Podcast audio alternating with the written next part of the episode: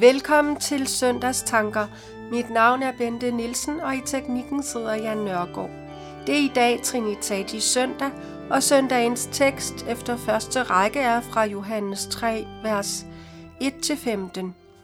Men først skal vi lytte til sangen Komme dit rige med Elisabeth Lindegård.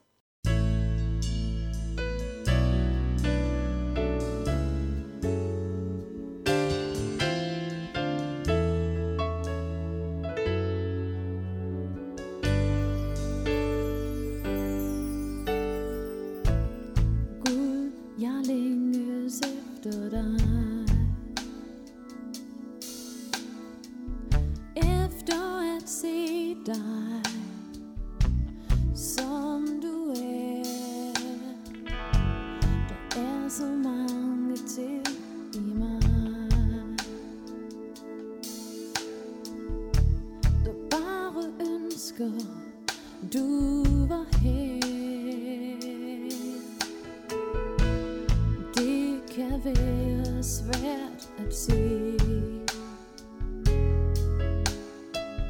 Die eating at the ski.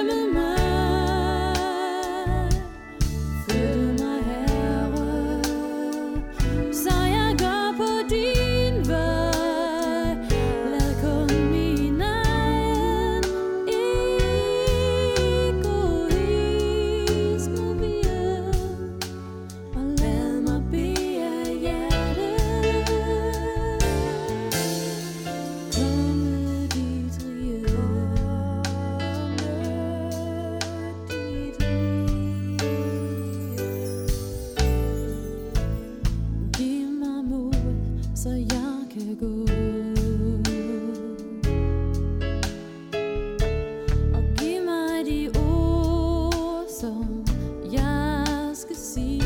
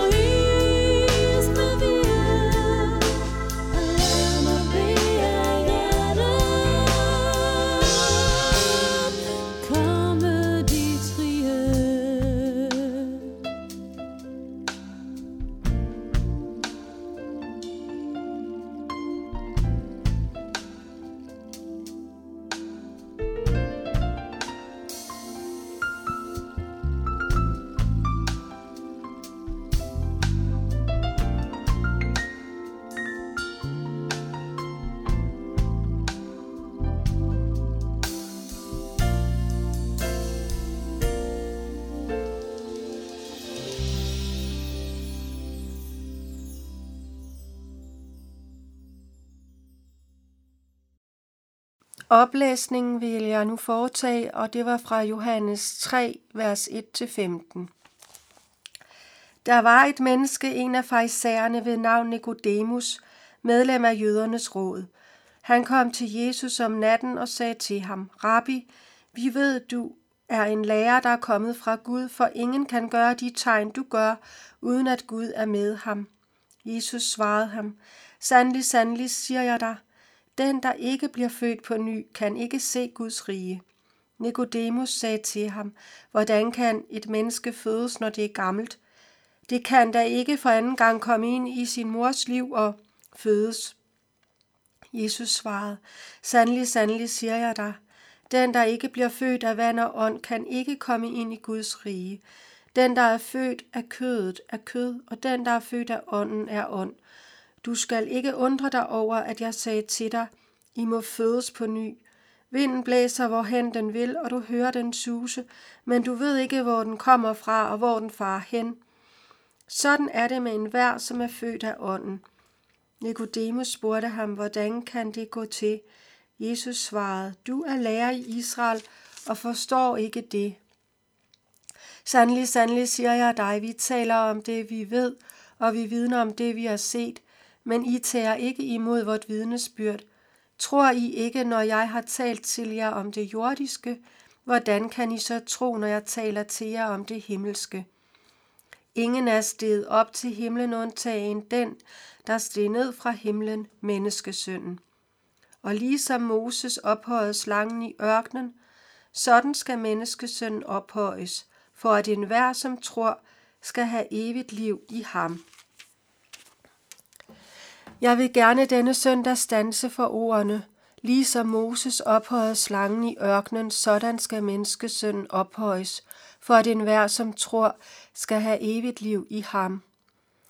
Gud viser os sin almagt gennem sin fornedrelse. Jeg tror, der er en sammenhæng mellem, at Jesus blev fornedret gennem al sin lidelse på vej mod korset og på selve korset, og så det, at de kristne nogle gange bliver fornedret. Når du hører Kristus til, må du regne med, at der er et lidelsesfællesskab med ham. Det vil kun finde sted den tid, du er her på jorden. De trængsler, vi har her i tiden, er for intet at regne mod den herlighed, som skal åbenbares på os. Det var lige sådan med Jesus. Al den fornedrelse, som han fik del i her i hans menneskeliv, det ophørte med døden og opstandelsen på tredje dagen. Sådan må også vi, der tror på Jesus, regne med at få del i hans herlighed efter opstandelsen til evigt liv. Gud ønskede at synliggøre dette med fornedrelsen og herliggørelsen dengang i jødernes tidligste historie. Dengang Moses var leder af folket og havde gået i spidsen for det ud af trælletilværelsen i Ægyptens land. Folket blev meget utilfredse med deres tilværelse i ørkenen, ønskede sig noget meget bedre mad og drikke. De ønskede sig endda tilbage til Ægypten. De havde vist lige glemt, hvor forfærdeligt deres slavetilværelse havde været. Der tænker jeg, at Gud ville vise folket, at det stadig var ham, der havde styring af folket under vandringen, samt ham, der altid måtte sætte, som, samt ham, de altid måtte sætte deres lid til. Så i sin opdragelse af folket sendte han mange giftslanger på det sted, de opholdt sig. De, der blev bidt, døde. Så angrede folket deres opstand mod Gud, og Moses gik i forbøn for folket – Gud befaler da, at Moses skulle lave en kov og slange og sætte den på en stang. Moses fortæller folket, at Gud har sagt, at alle, der bliver slangebit og ser hen på kov og slange, vil blive helbredt og bevare livet. Dette går i opfyldelse. Dem, der tror Gud og ser på slangen, bliver helbredt. Dem, der ikke tror Gud og derfor ikke ser hen på slangen, de dør. Medicinalindustrien har i mange år brugt tegningen af en slange på en stang, et af kristendommens aftryk i og med, at Gud i himlen er blevet symbolet på helbredelse. Men Guds ord fortæller os, at han er mere end det. Han er selve frelseren fra synden og døden i dit liv og opstandelsen ind til det evige herlige liv i himlen. Denne begivenhed med kov og slangen i ørkenen – var en forudsigelse af det endnu større under Gud gjorde mange hundrede år senere. da Jesus måtte lide døden på et kors. Der har Gud også proklameret i Bibelen, at den, der ser hen på Jesus der på korset og tror sine synders forladelse, han skal leve, om han end må dø i dette liv. Det er Helligånden, der åbenbarer Gud og Jesus for dig på en måde, som ellers ikke var mulig.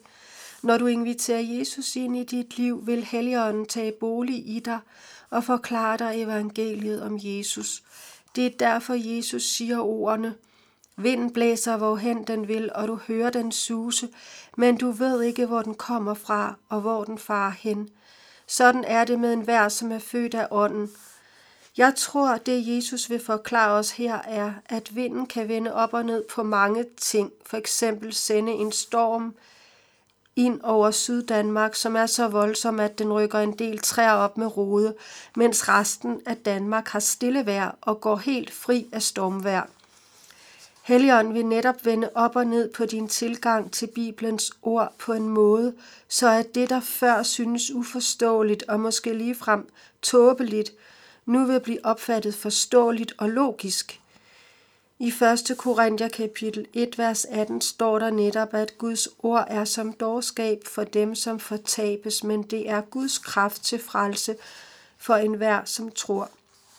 Må Gud velsigne dig til at åbne dig for hans ord i Bibelen og tage imod hans frelse. Og til sidst vil vi høre sangen Jesus, du har gjort mig fri, og det er med Sabina Matthew